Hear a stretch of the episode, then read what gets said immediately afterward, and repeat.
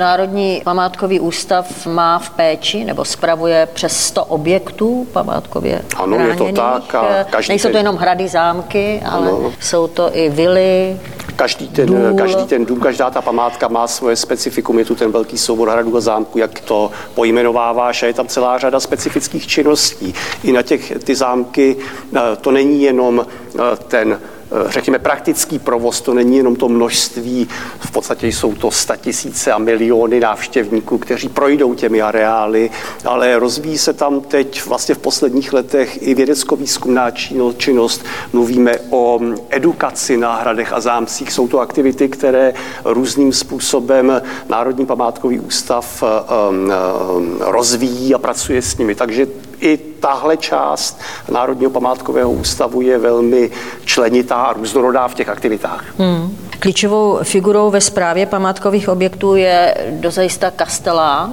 Mě by zajímalo, jak se vlastně proměnila ta role kastelánů za posledních 20 let. Vy byste, Petře, o tom mohl asi dlouze vyprávět, možná jako no, začněte? Já to můžu načít tím, že já nejsem kastelán, ale jsem člověk, který s těmi kastelány pracuje. pracuje ano. Někteří kasteláni by se mnou asi nesouhlasili, ale já mám za to, že Ona se v zásadě ta role neproměnila. My jsme v minulosti měli takovou, bych řekl, trošku romantizující představu o kastelánech. Oni skutečně některé ty osobnosti kastelánské, oni měli takovou romantickou auru. Petr Mejstřík eh, na Velharticích eh, vzpomínal, jak ho prostě na ten hrad přivezli 603. Ten hrad byl v lese, dostal krabici, ve který měl trhací stupenky a řekli mu tam nahoře si najdi, tam je byt a tam budeš bydlet a tady budeš prodávat vstupenky. Tak to je pravěk kastelánů, a, ale spousta lidí tuto představu ještě v sobě nějakým způsobem drží a já říkám tu romantickou představu, já říkám, že ten současný kastelán musí mít tu romantickou duši, která, která je spojená s tím domem, ale, ale současně to musí být praktický člověk a, a musí prostě být schopen plnit všechny ty požadavky, které přináší moderní doba. Tedy takový multifunkční člověk. ano, přesně tak. tak. Eh, romantickou duši ale musí mít určitě i průvodce. Miloši. Vy jste průvodcoval o svých 15 let, jak se dá rozmluvit památka, zapojit do života, abychom ji emočně vnímali všemi smysly. Ta osobnost průvodce a zapojení památky je opravdu velice důležitá, protože když pominu tedy pokladní, tak vlastně ten průvodce zprostředkovává tu památku e, tomu návštěvníkovi a hodně záleží na něm, e, jak ten návštěvník tu památku potom vnímá, protože pokud ten průvodce je dobrý a dovede dovede pro tu památku natchnout, tak eh, se třeba dá omluvit i to, že všechny obrazy zrovna nejsou v ideálním stavu, nejsou zrestaurované, vysvětluje, na co jde vstupné a tak dále. Takže ta osobnost průvodce je z mého pohledu nezastupitelná, nejenom proto, že eh, tu památku přibližuje, ale eh, důležité je, že ji zasahzuje i do jakéhosi kontextu, protože památka není objekt sám o sobě. On je v nějaké komunitě, v té místní, teď myslím, nachází se ve městě, v obci a tak dále. A právě to propojení památky a komunity místní je velice důležité. On kdysi na to existoval jeden mezinárodní projekt, který, eh, kde jsem zastupoval Českou republiku, jsou to skalní doby opravdu, ale už existoval Národní památkový ústav. Bylo to v roce 2005 a jmenoval se Evropské hrady a zámky 21. století. Byly tam Rakušani, byli jsme tam my, Slováci, Holandsko a Velká Británie. A vlastně té skupině šéfoval John Sell a bylo strašně zajímavé poz, pozorovat vlastně nebo získávat informace o tom, jak to třeba dělají v Anglii, vyměňovat si to a opravdu eh, se zdůrazňovalo, že průvodci a místní komunity musí být velice úzce propojené a ty objekty musí být přirozeným centrem toho daného místa. A to si myslím, že je velice důležité. A proto je potřeba, aby se průvodcům neustále věnovala velká péče, aby byli eh, neustále eh, vzdělávání, aby si obohacovali své znalosti, ale nejenom v oblasti historie, kunsthistorie, ale i těch měkkých dovedností. Samozřejmě s tím souvisí i to, že tak, jak se snažíme eh, vybírat průvodce, tak eh, mm, se nám to jako Národnímu památkovému ústavu daří. Tím nechci říct, že jsme dokonalí, občas eh, nějaká stížnost přijde, ale průvodcovská služba se neustále zlepšuje. Jako takovým průvodcem byl i docent Štuc, když tady po zahradách provázel prince Charlese. Zaspomínejte, jak se vám podařilo okouzlit prince Charlese a mm, zaujmout ho pro tyhle ty zahrady? Jsou už to vzpomínky na poměrně dávnou minulost, ale vlastně co bylo podstatné, že on spolu s prezidentem Havlem založil přímo nadaci. A velmi ji propagoval Británii, takže nadace byla schopna už uvolňovat poměrně vysoké částky. No a e, v té, v té době byla ředitelkou památkového odboru na Pražském hradě u e, prezidenta Havla byla moje starší spolužačka, paní doktorka Fučíková a ta se na mě obrátila, abych jí dal pár tipů, že eh, princ Velšský eh, by rád přispěl, ale že by se rád i seznámil, na co přispěje. A samozřejmě, že ten výběr by byl na něm a na prezidentu Havlovi. No, tak já jsem věděl, že eh, Britové jsou milovníci eh, zahrad jo, a zahradní kultury a také hm, jejich vklad do dějin historických zahrad a parků byl vždy velmi významný. No tak jsem jí, a protože jsem tenkrát měl velmi schopného ekonomického náměstka, který měl zkušenosti s investorskou činností, jo, tak jsem si mohl troufnout, navrhnout tyto naše zahrady, eh, protože jsem předpokládal, a to se naštěstí splnilo, že si neuřízneme ostudu. No a mm, eh, princ Velšský teda, když přijel, tak tady ještě to bylo v syrovém stavu. Tady vlastně ta první etapa, která byla zahájena ještě dávno, než to eh, pře, jsme převzali spolu eh, s tím eh, Ledeburským palácem, tak to byla taková ještě trochu betonářská rekonstrukce, tvrdá. Tak z toho jsem měl strach, aby jako si tohodle víc než je nutno nepovšimnul, což si nepovšimnul a myslím si, že ho skutečně okouzilo to, že tady jsou to i architektonicky jako nesmírně kvalitní díla, které navíc jsou zasazeny do prostředí, z něhož je výhled na jedno z nejkrásnějších míst na světě. Toho, myslím, velice, velice uchvátilo. Hmm. Takže takže, takže taková projevil, vzpomínka doplnění? Já k tomu dám doplněk, protože jsem u toho byl, když to procházel a měli jsme obrovské štěstí, protože byla mlha, která kryla Pankrác a dopravní dispečing na Novém městě a ještě se z komínu kouřilo. A toho velice zaujalo a teď se začalo mluvit o té mlze a tom kouření eh, z komínu a jestli ta mlha není ten smog z těch komínů a prostě e, bylo okouzlen Prahou a bylo vidět vlastně jenom to malá strana, staré město a část nového města, ta krásnější část, takže ho to ukouzlilo. No a pak jsem měl štěstí, že po letech jsem tady provázel ještě tehdy prince Charlese a jeho choď Kamilu, když už ty zahrady znovu trošku chátraly a to zase nejvíce ho zajímalo, jaké druhy růží tu pěstujeme a, a jestli ho je pěstujeme ekologicky a tak dále. tak eh, pojďme zpátky domů. Peněz je málo, památek je hodně. A stát se vlastně musí neustále rozhodovat, co zachránit a co ne. Eh, Pane e, řediteli Nováku, když jste působil na Ministerstvu kultury, podle jakých kritérií se to vybírá vlastně?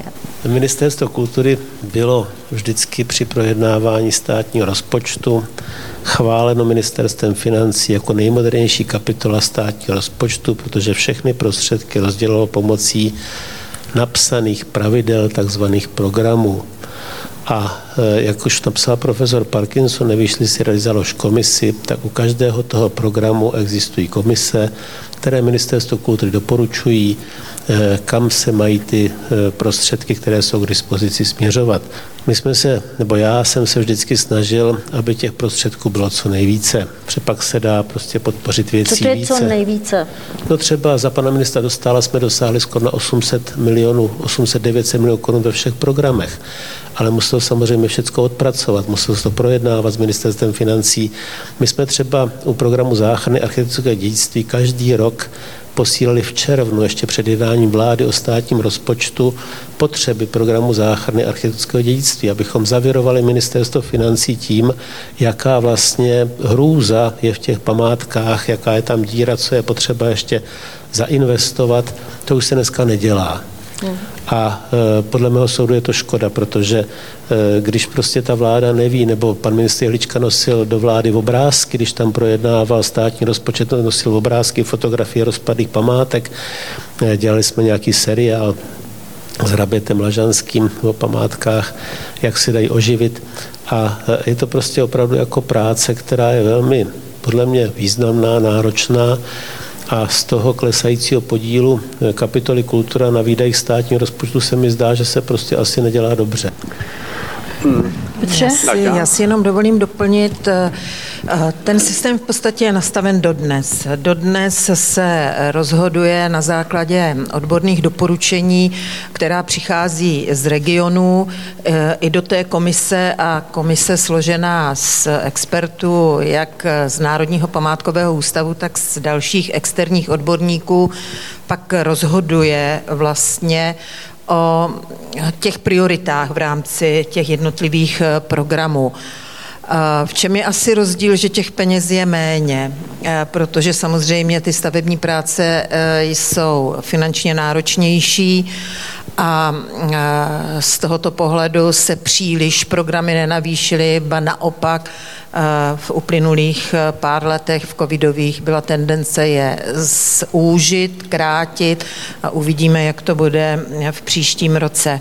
Takže princip odborného posuzování přetrvává, je to dobře a já věřím, že si to ministerstvo i nadále ponechá, nenechá vzít ale ne ve všech oblastech úplně to odborné posouzení hraje prioritu. Mně se z toho vnějšího pohledu zdá, že se málo propagují výsledky těch programů. Já jsem třeba hnedka v roce 96, kdy rok fungoval program záchrany architektonického dějství, organizoval výstavu výsledku programu záchrany v Kutné hoře. Zahajovali pan prezident Havel. Bohužel tady byl Michael Jackson a všechny kulturní stránky byly věnované návštěvě Michaela Jacksona, takže naše výstava byla někde v pozadí. A myslím si, že je to opravdu veliká škoda, že se eh, neprodukují ty... My jsme třeba natáčeli filmy, každý rok na Štěpána se ukazoval film, eh, co se v rámci programu regenerace městských památkových rezervací podařilo. Ukažte mi dneska na Štěpána, jaký se promítá film o památkách. Čili podle mě jsou tam je veliká rezerva ministerstva kultury a umělo prodat výsledky toho, co podpořilo. A když se tohle to nedělá, no tak nikdo o tom neví. Že? Když se nepochválíte, vy kdo vás pochválí? I proto, pane Nováku, děláme tuto debatu, abychom se pochválili. Takže se, a propagovali se. To jsem chtěl zrovna říct, že tohle je jedna z těch akcí. Nás začíná trochu tlačit čas a těch témat máme ještě víc. My jsme částečně ten, ten snižující se objem peněz, které jsou k dispozici, řešili tím, že jsme se koncentrovali v té zprávě památkových objektů, že jsme se koncentrovali na evropské peníze.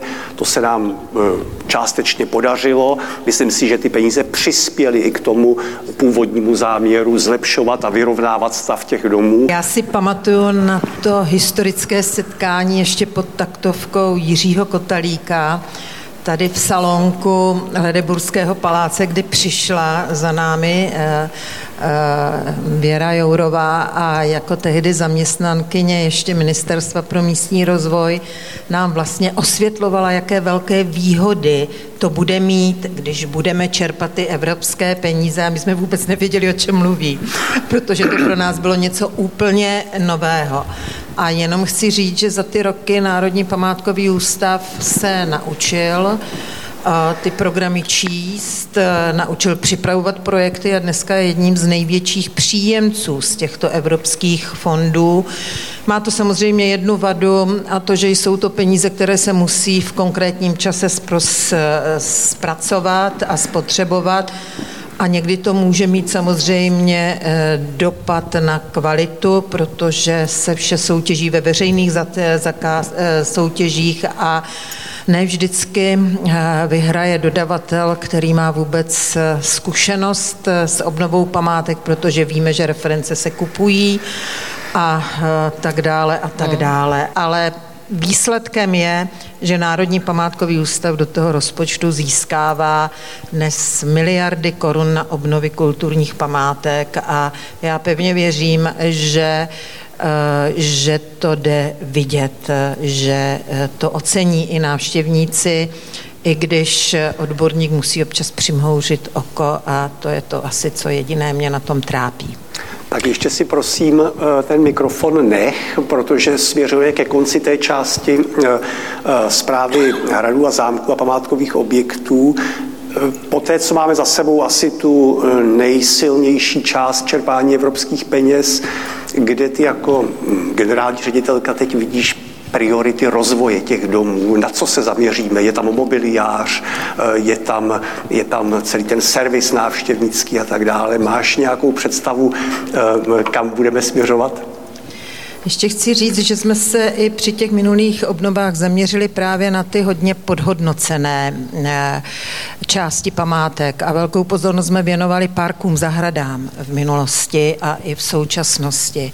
A já teď asi překvapím. Já si myslím, že proto, abychom mohli ty objekty dále spravovat, abychom mohli opravdu tu řádnou péči vykonávat, tak v téhle chvíli a samozřejmě i pod úhlem pohledu aktuální situace já vidím největší problém v tom, abychom udrželi odborníky v Národním památkovém ústavu, aby jsme měli dostatek lidí na tu práci v Národním památkovém ústavu. A já si myslím, že musíme investovat teď především do udržení odborných pracovníků v Národním památkovém ústavu. A když mluvím o odborných, nemluvím jen o památkářích, mluvím o těch odborných zahradnících, odborných údržbářech, prostě o všech těch profesích, které jsou napříč Národním památkovým ústavem, kdy uh, tyto profese jsou ostudným způsobem odměnovány podle stále bohužel platného katalogu prací a, tabu, a uh, tarifních tabulek a kdy je nás stále méně a méně a kdy eh, prostě se po nás chce víc a víc práce. A myslím si, že je cesta hledat ty benefity a motivace pro naše zaměstnance, aby zůstali a aby dál měli tu práci rádi a nespolehali jenom na to, že to budou srdcaři, kterým nezáleží na tom, kolik za práci dostanou, protože ty složenky musíme platit všichni. Takže já osobně si myslím, že je naší povinností vedle péče o svěřený majetek eh, samozřejmě teď věnovat pozornost i našim zaměstnancům. A to vidím jako obrovské téma, velmi náročné a hledání vlastně toho východiska z této poměrně zoufalé situace bude komplikované a těžké. Hmm. Nemůžeme dopadnout jako v Maďarsku, kde byla zrušena úplně památková péče, kde zrezignovali vlastně eh, na eh, institucionální eh, péči? Já pevně věřím, že ne. A že tohle snad nehrozí a že přece jenom jsme kulturní národ a pořád chci věřit, že naše vláda má nějaký pod sebe záchovy a vnímá, že eh, česká společnost má ráda památky, i když někdy se říká, nemají rádi památkáře, ale ty památky mají rádi všichni, ty rodiny s dětmi na ty památky jezdí. My to vidíme, že opravdu ten zájem o památky roste a když se obnoví nějaká památka, tak tam mnohonásobně stoupne návštěvnost. A je jedno, jestli je ta památka v nějakém kulturním centru a nebo je na okraji republiky na periferii. Prostě jedou tam návštěvníci a mnohonásobně nám návštěvnost roste. A to svědčí o tom, že zájem o české památky prostě je. A pokud je zájem o české památky, tak musí být i zájem o péči o tyto památky. A proto věřím, že památková péče v Čechách nezanikne a nebudeme rozprášeni mezi jednotlivé rezorty, tak jak se to stalo vlastně v Maďarsku. Že jsme přeci jenom kulturní národ a vnímáme kulturní dědictví jako součást naší národní identity a budeme se tedy o ně i patřičně starat a to pomocí odborné instituce, která tady je. Mě by ještě zajímala možná jedna takový okruh, oblast, která se váže právě k té odborné památkové péči, protože hodně mluvíme tady o správě, ale zajímá mě odborná památková péče, zdali to, co děláme, odpovídá té naší tradici a kultuře této země, nebo je to málo? No, já bych řekl, že to odpovídá. Ve srovnání se zahraničím. A to je co říct, protože ta tradice, historická tradice památkové péče v českých zemích eh, je významná, velmi významná a působily v ní i velké osobnosti. Takže já věřím, že ta kontinuita tady narušená není a že bude pokračovat i, i dále. A eh, co, jako bych řekl, co já hlavně důvěřuji, je, že eh, patřičná pozornost je věnována oblasti, v které teď se hlavně pohybují, a to je vzdělávání. Vzdělávání jak odborných pracovníků, to je celoživotní proces, tak nakonec i vzdělávání veřejnosti eh, směrem eh, k poznávání a tím pádem i zájmu o kulturní dědictví. Takže já nejsem v tomto ohledu jako skeptik, pokud jde o budoucnost a e, řekl bych, že míra vzdělanosti mezi památkáři je i tak trošičku indikátorem toho, e, toho zaujetí, e, s kterým se trvávají v Národním památkovém ústavu a neuvažují, jak to tady trošičku pesimisticky jako určou hrozbu načela Nadia, že prostě zůstanou u toho hmm. oboru, protože ten obor je potřebuje. No, já bych to chtěl ještě obrátit k jedné stránce věci, že vlastně jedna věc jsou odborní památkáři a ten památkový dohled a působení těch památkářů, ale druhá stránka věci je ta odborná kapacita, která to realizuje řemeslníci, restaurátoři firmy. A ukazuje se, že ač e, třeba některé ty obrovské projekty jsou doprovázeny dramatickými okolnostmi a nedostatky, které projevují firmy, které vyhrály výběrová řízení a tak dále, tak vlastně investování do té obnovy nutí k tomu, aby se tam doučili, eh, zúčastnili spousty osob z těch odborných řemesel, z těch odborných prací, ale to začíná od pokryvačů, klempířů, lakírníků a až k specializovaným restaurátorům, kteří restaurují ta vrcholná díla, protože také se neobejdou bez odborné pomoci. A vidím to třeba, kolik lidí se vyučilo na Národním muzeu a teď najednou působí eh, a setkám se s nimi na jiných stavbách. Jo. V oblastech, které se zdály zapomenuty, řemeslech zapomenutých, já nevím, fládrování, Jo, to umělo pár lidí, ale bylo se to na tom muzeu nutno doučit spousta dalších, kteří to měli nejdřív na třetí pokus, no a dneska jsou schopní to realizovat. Jo. Takže vlastně investování do eh, tě, té obnovy těch památek je současně výuka eh, těch řemeslníků v oblastech, které u nás jako eh, skomírají. Vlastně ta odbo, to odborné školství řemeslnické, eh, to, to je skomírající hmm. oblast. A pak je na trpělivosti těch, těch památkářů, aby jako se v tomu věnovali a měli tu eh, trpělivost je to, to vysvětlit, ukázat, předvést a tak dále. Mm-hmm. Mluvíme o památkové péči a jsme tady o toho, že si připomínáme, co se stalo za těch posledních 20 let v památkovém ústavu a možná dobrým člověkem tady v té skupině diskusích je Michal Zezula, protože řekněme nejenom vzpomíná, ale vlastně i prakticky prožívá to, eh, to téma památkové péče. A možná by bylo dobré, kdybys nám pověděl, jestli máš za to, že za těch 20 let se něco v té praktické památkové péči hmm. proměnilo. Jestli se změnilo chování na těch stranách, které se v, té, v té komunikaci památkové péči setkávají a jestli to má třeba nějaký vztah k tomu, jak se vyvíjí naše instituce. Je to trošku složitá otázka, ale ty to určitě zestručníš, protože máš asi dvě minuty. Ano, pokusím se, to, eh, pokusím se v tom nestratit. Eh, samozřejmě, že se ta odborná památková péče posunula, vyvstala, vyvstala nová témata, eh, památky v moderní architektury z období druhé světové, po druhé světové válce. Velmi akcentováno je v současné době industriální dědictví. No, co se týče toho odborného výkonu, který děláme ve spolupráci se správními orgány, tak tam také úplně novou rovinu přináší judikatura, která se neustále rozvíjí, vyvíjí, takže už to není jenom na tom, co si myslíme, jak by co mělo být, ale i je to o kauzách, které prošly naším soudnictvím. To je velmi důležité tady toto uh, reflektovat. No a uh, samozřejmě uh, nové technologie, otázky současné doby, energetická krize, fotovoltaika, to jsou všechno věci, které před 20 nebo ještě i desíti lety nebyly a nyní jsme v nich v podstatě ponoření až po uši.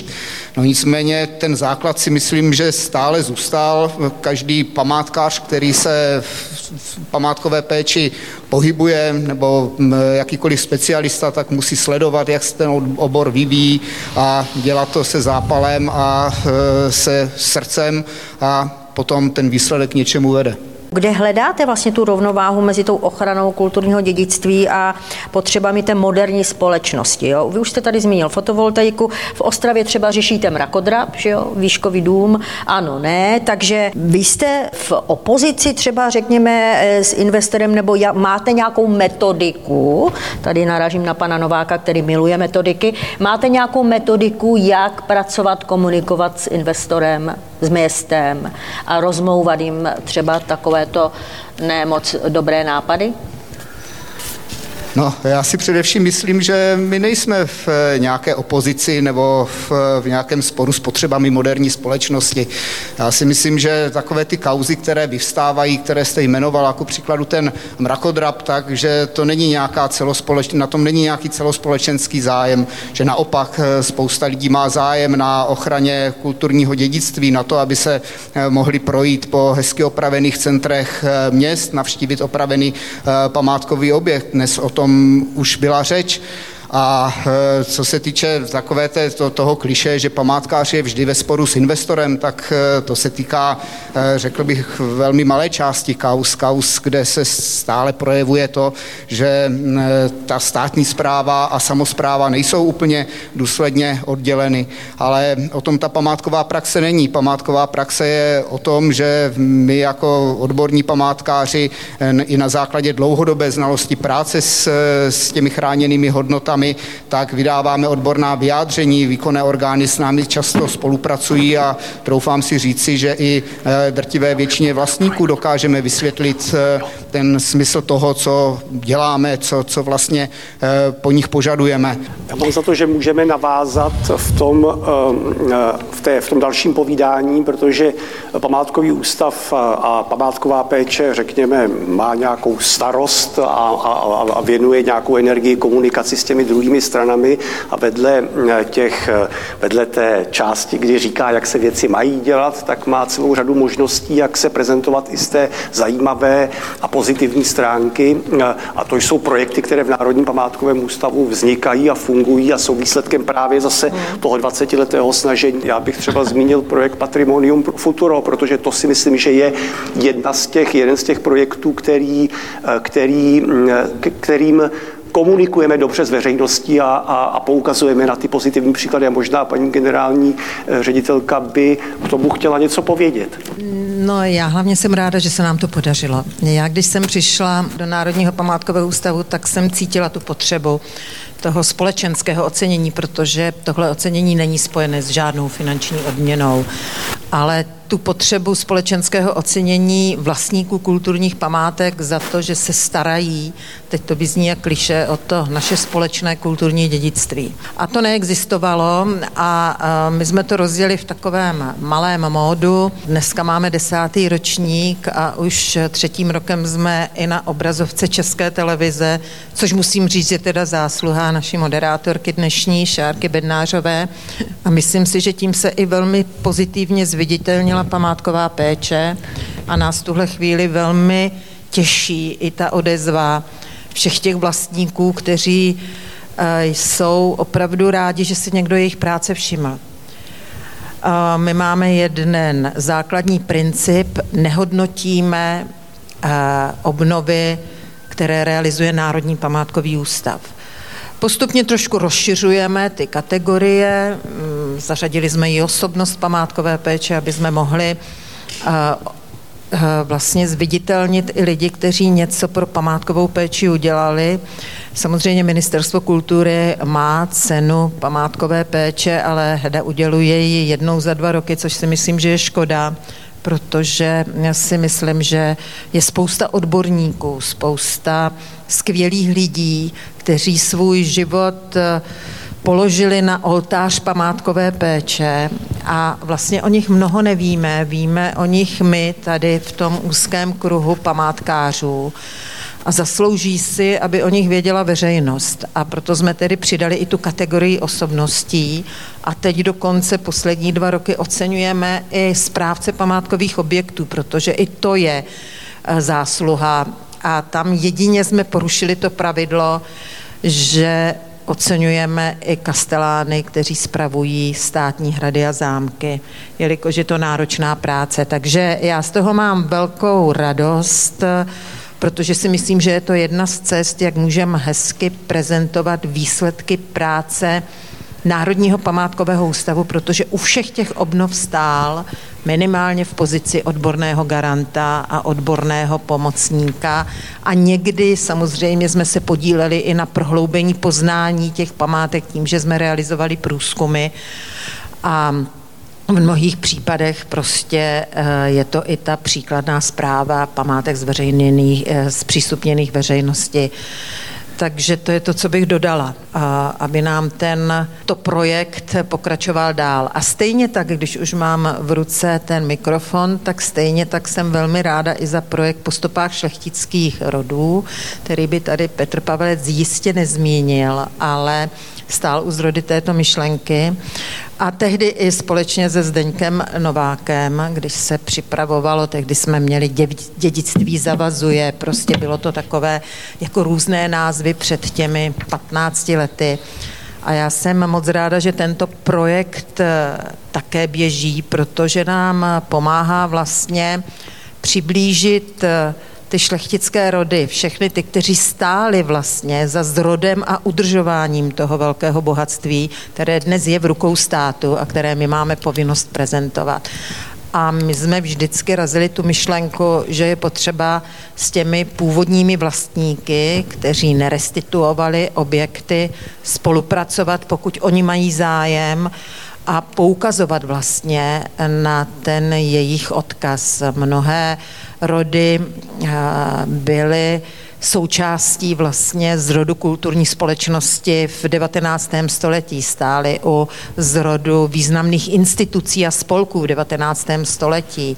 Ať to byly italští klam Galasové, a nebo to byli čeští Harachové, kteří jejich mm, odkazy připomínáme v letošním roce. Ti všichni stáli u zrodu Národního muzea, první konzervatoře v Praze. Prostě byly to rody, za kterými je obrovský kus práce pro české kulturní dědictví a to v celé té šíři, nejenom hmotné, ale i nehmotné. Hmm. Patrimonium pro futuro po stopách šlechtických rodů. To jsou stále projekty Národního památkového ústavu, které vlastně napomáhají při prezentaci památkové péče, ale my vedle toho máme plno workshopů, konferencí, chystá se konference k třístému výročí úmrtí Santineho Eichela. Ale my nejenom, že dáváme ty ceny, ale my je i přijímáme. Národní památkový ústav dostal dokonce tři Grand Prix Europy Nostry, a tady se musíme pochválit, protože je to vlastně nejvyšší ocenění, které uděluje Evropská komise. Konec konců zítra paní ředitelka jede do Benátek, kde možná e, dostaneme možná taky Grand Prix. To se nesmí říkat, ale nebude to Národní památkový ústav, ale možná Česká republika a to mě těší obzvlášť, si eh, převezme cenu pro soukromého vlastníka. A to je, myslím, ještě lepší zpráva dnes než cokoliv jiného. A na závěr možná, Petře, ještě chceš něco Já dodat? mám takovou, takový oslý ústek, protože eh, jedna z těch cen, kterou Národní památkový ústav eh, obdržel z cen Europa Nostra, byla cena za edukaci. Bavili jsme se ano. o tom, že tou podstatnou naší činností je komunikace a schopnost získávat lidi pro, eh, ty, eh, pro to, co děláme my. A ten projekt se jmenoval Památky nás baví. A to je ten oslý můstek, protože my musíme nutně směřovat ke konci této naší debaty. A ta závěrečná otázka, může to být už závěrečná otázka? Může to být už závěrečná otázka. Já jsem se chtěla vrátit k tomu citátu Marka Twaina v úvodu. Jako, jo, takže... Protože, e, tam by mě teda zajímalo těch 20 let, eh, protože to je určitě hodně, pro někoho málo, pro, pro někoho hodně. Jestli by tady pánové a eh, paní ředitelka mohla říci, co na co je pišná, co se podařilo za těch 20 let a co ještě, řekněme, stojí před námi. Tak abychom nevyvolávali vždycky nejdřív paní generální ředitelku, děkuji, děkuji. tak možná bychom mohli zaj- začít od Miloše Kadlece. Dobře, ať se oddechne. Dobře, ano. Tak Miloš už dlouho nemluvil. Děkuju. Eh, já si myslím, že se, eh, teď budu mluvit teda o zprávách objektů, podařilo hodně v oblasti třeba interiérových instalací, protože pokud se eh, podíváme na, do historie trošku dál než těch 20 let, tak vždycky to byl život na fiktivním sídle, byly to vývojové instalace, teď se vracíme k autentičnosti. A nejsou to pouze iluze, protože to slovo iluze vlastně zavání tím, že to je nějaká fikce, ale opravdu to vychází z důkladného poznání, jak ty interiéry vypadaly. A tady musím zmínit, že v oblasti těch zpráv památkových objektů je také velice důležité, že kromě klasických obnov areálů, ať už eh, z prostředků národních, eh, z provozních prostředků nebo evropských, obnovy parků, vlastně zasazení památek do krajiny, obnova kulturních krajin, je velice důležité, že i památkové objekty se svým vlastně personálním poddimenzováním, o kterém jsme tady hovořili, se zapojují i do vědecko-výzkumné činnosti a výstupem toho v oblasti třeba zpráv památkových objektů je řada metodik, ať už k průvodcovské službě, která je tak důležitá a která je nenahraditelná. Tady si dovolím jednou, jednu takovou malou historku, protože jsem někde v roce 2016 eh, dělal na Sichrově eh, dny s vědou. A spojili jsme se s Beněnským eh, jedním ústavem a oni nám řekli, víte co, my vám přivezeme robota a ten bude provádět. Takže samozřejmě, protože robot nevyleze po schodech, tak odvykládal jenom přízemní parter a potom návštěvníci dostali toho živého a dělali jsme anketu robot Edví, nebo jak se jmenoval, se strašně líbil, ale průvodci vyhráli na celé čáře. Takže metodiky, průvodcovská činnost, tvorba instalací, sjednocujeme i postupy v řízení objektů, vznikla rukověď Kastelána a dělá se spousty, spousty činností, výstup NAKY, který jsme dělali tady s Petrem eh, Pavelcem, spousty nových eh, interiérových instalací, zajímavých výstav, jak o stolničení, eh, na šlechtických sídlech, šlechtě a motorismu a podobně. Takže myslím, že máme být právem na co hrdí a na co navazovat. Pane doktore, váš pohled?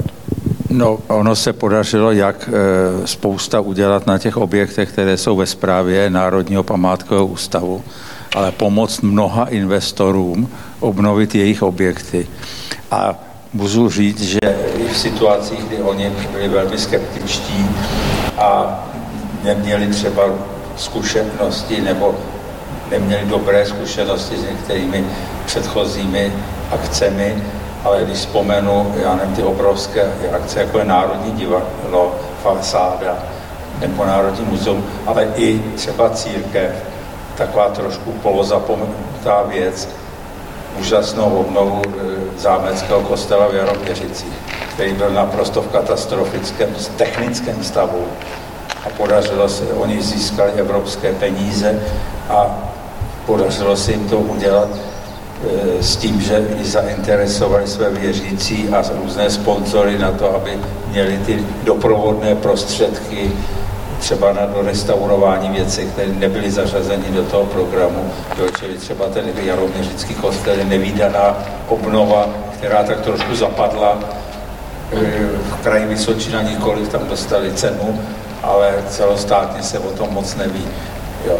Takže e, dost se napomáhá těm soukromým vlastníkům hradů a zámků v radách, e, jak postupovat. Takže myslím, že ta eh, činnost toho Národního památkového ústavu poradenská, pokud ty pracovníci mají trošku diplomatickou vlohu, tak se jim podaří s těmi investory velice dobře spolupracovat i s těmi eh, obecními úřady, městskými úřady. Jo, takže eh, myslím si, že na mnoha místech ten Národní památkový ústav berou jako instituci která jim poradí, pomůže. A to je hrozně důležité, nejen jak si pracovat s těmi objekty, které my spravujeme, ale i na příkladech těch našich objektů jim ukázat, že to jde. Děkuji, pane řediteli Nováku. Já má otázka ještě připomenu, protože má otázka je, na co může být Česká památková péče pišná. Co se za 20 let od vzniku NPU povedlo a co, řekněme, stojí před námi? Co se povedlo, je e, taky relativní. A mně se může zdát, že se třeba povedlo vytvořit Národní památkový ústav, že se podařilo prosadit na seznam světového dědictví naše nejcennější zahrady a kulturní krajiny, že se podařilo e, přijmout, e, prosadit ve vládě program NAKY, který tady byl několikrát zmiňován, že se podařilo ve vládě prosadit program Národní kulturní poklad, z kterého se zachránila spousta věcí, že se podařilo přesvědčit vládu, že i z evropských peněz může čerpat kultura a kulturní památky. Ale slyšeli jsme tady, že to může být vnímáno i negativně, že prostě všichni víme, že dokonalé je pouze dílo boží. No a to, co není dílem božím, tak má různé vady. A já jsem spokojen s tím, že žiju tady v této krásné zemi, pámu za tím míru, blahobytu a e, myslím, že památková péče k tomu velmi přispívá a po vzniku Národního památkového ústavu, který má neuvěřitelnou energii a sílu, protože tam pracuje kolik teďka 1600 lidí, nebo kolik u vás pracuje lidí?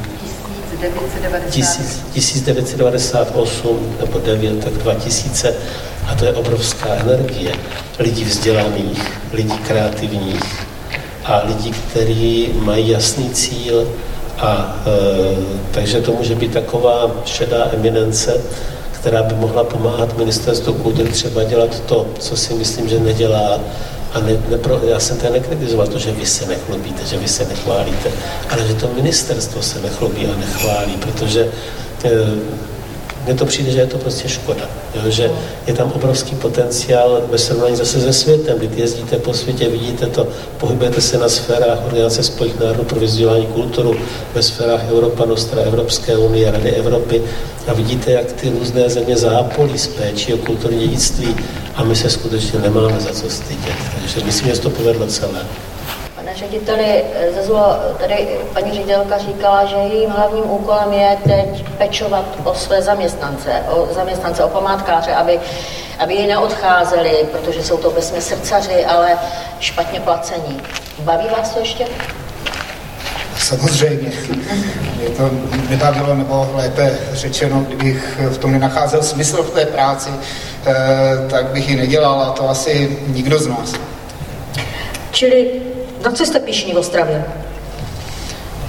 Nejenom v Ostravě, já bych si dovolil odpovědět obecně. Já si myslím, že můžeme být pišní na to, že úspěchem je každá obnovená památka, každá restaurovaná věc, každá kultivace veřejného prostranství, každý příběh z minulosti naší země, který dokážeme popsat metodami archeologického a stavebně historického průzkumu, všechno, co se podařilo eh, zpřístupnit.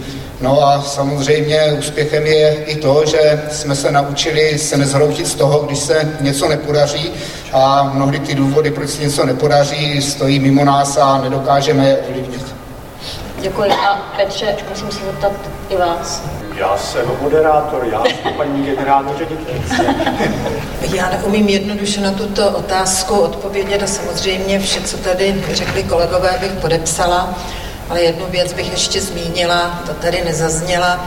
Myslím si, že se za těch 20 let podařilo eh, z Národního památkového ústavu vytvořit i erudovanou výzkumnou organizaci, že má za sebou celou řadu úspěšných výzkumných projektů a dneska patří k, řekla bych, k velmi uznávaným výzkumným organizacím i v rámci rezortu a o spolupráci s námi mají zájem i uh, takové ty uh, ryze výzkumné organizace, jako je Akademie věd, anebo jsou to i vysoké školy. A toho já si, anebo i Národní zemědělské muzeum, nebo Národní technické muzeum a jiné, jiné instituce. Uh, já z toho mám radost, protože samozřejmě ten výzkum nás činí, z nás činí erudovanou instituci, pomáhá nám prohlubovat poznání o e, kulturním dědictví, pomáhá nám definovat, definovat e, e,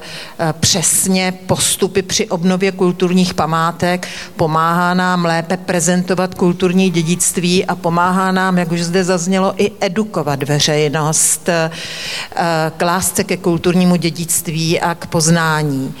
A to je pro mě hodně důležité. A pak eh, si velmi cením toho, co vy všichni a i veřejnost asi bere jako samozřejmost, ale já vím, že je zatím obrovský kus práce a úsilí a spoustu uh, energie a i financí a to je rozvoj informačních systémů. Vzpomenu si na to, když jsme usilovali jednotný evidenční systém památek v rámci Národního památkového ústavu. Jak to bylo složité a komplikované ušít na míru Národnímu památkovému ústavu takovouto databázi a evidenční systém a pak migrovat těch jedenáct individuálních systémů do, té, do toho současného památkového katalogu udržet ho, rozvíjet ho, zdokonalovat ho, na něj pak navázat samozřejmě další systémy, které se týkají archeologické mapy anebo Kastisu a jiných, který evidují za zmobiliární fondy, to já považuji za obrovský úspěch a je to také obrovské bohatství naší instituce, které dáváme této společnosti a které nás minimálně toto opravňuje k existenci, protože nikdo jiný toto za nás dělat nebude. A v tomto jsme svým způsobem nenahraditelní a proto si myslím, že je naší povinností to dál rozvíjet. A tady musím, ano, i podepsat to, co tady bylo řečeno, příliš necítíme podporu ze strany našeho zřizovatele, který by nám finančně pomohl více rozvíjet tuto eh, oblast. My to v podstatě řešíme z vlastních zdrojů, z vlastních investičních prostředků a eh, to je prostě obrovský problém, protože nikdo v tom nevidí to bohatství, tu sílu a eh, také, řekla bych, tu obrovskou práci a službu veřejnosti. Takže tolik bych asi já eh, řekla za tu odbornou památkovou péči a i za ty informatiky v Národním památkovém ústavu. Ta naše debata spěje ke konci. Ta otázka ke mně jako k moderátorovi také zněla, co se nám povedlo. Vlastně mě napadá jedna věc a pro mě je hodně důležitá. Když vznikal Národní památkový ústav a když jsme stáli před reorganizací, tak já jsem vždycky měl pocit, že nejsme dost hrdí na to, co spravujeme a v jakém prostředí se pohybujeme. Chybělo nám podle mě sebevědomí a hrdost a já mám za to, že jedna z věcí, která ne, že by se jako už definitivně podařila, ale mám za to, že se to daří. Že e, Národní památkový ústav a, a já osobně, respektive abych to řekl obráceně, za Národní památkový ústav nemůžu mluvit, tedy já osobně mám za to, že, že cítím, že hrdost na to, v jakém prostředí se pohybujeme a s čím pracujeme a co lidem můžeme dávat, tak z mého pohledu tato hrdost vyrostla, vzrostla, zesílila. Tak a na to z toho mám radost. A já jsem hrdá na vás, že jste to tak pěkně řekl, protože to je krásná tečka na závěr naší debaty k památkové péči, k respektive k 20 letům NPU.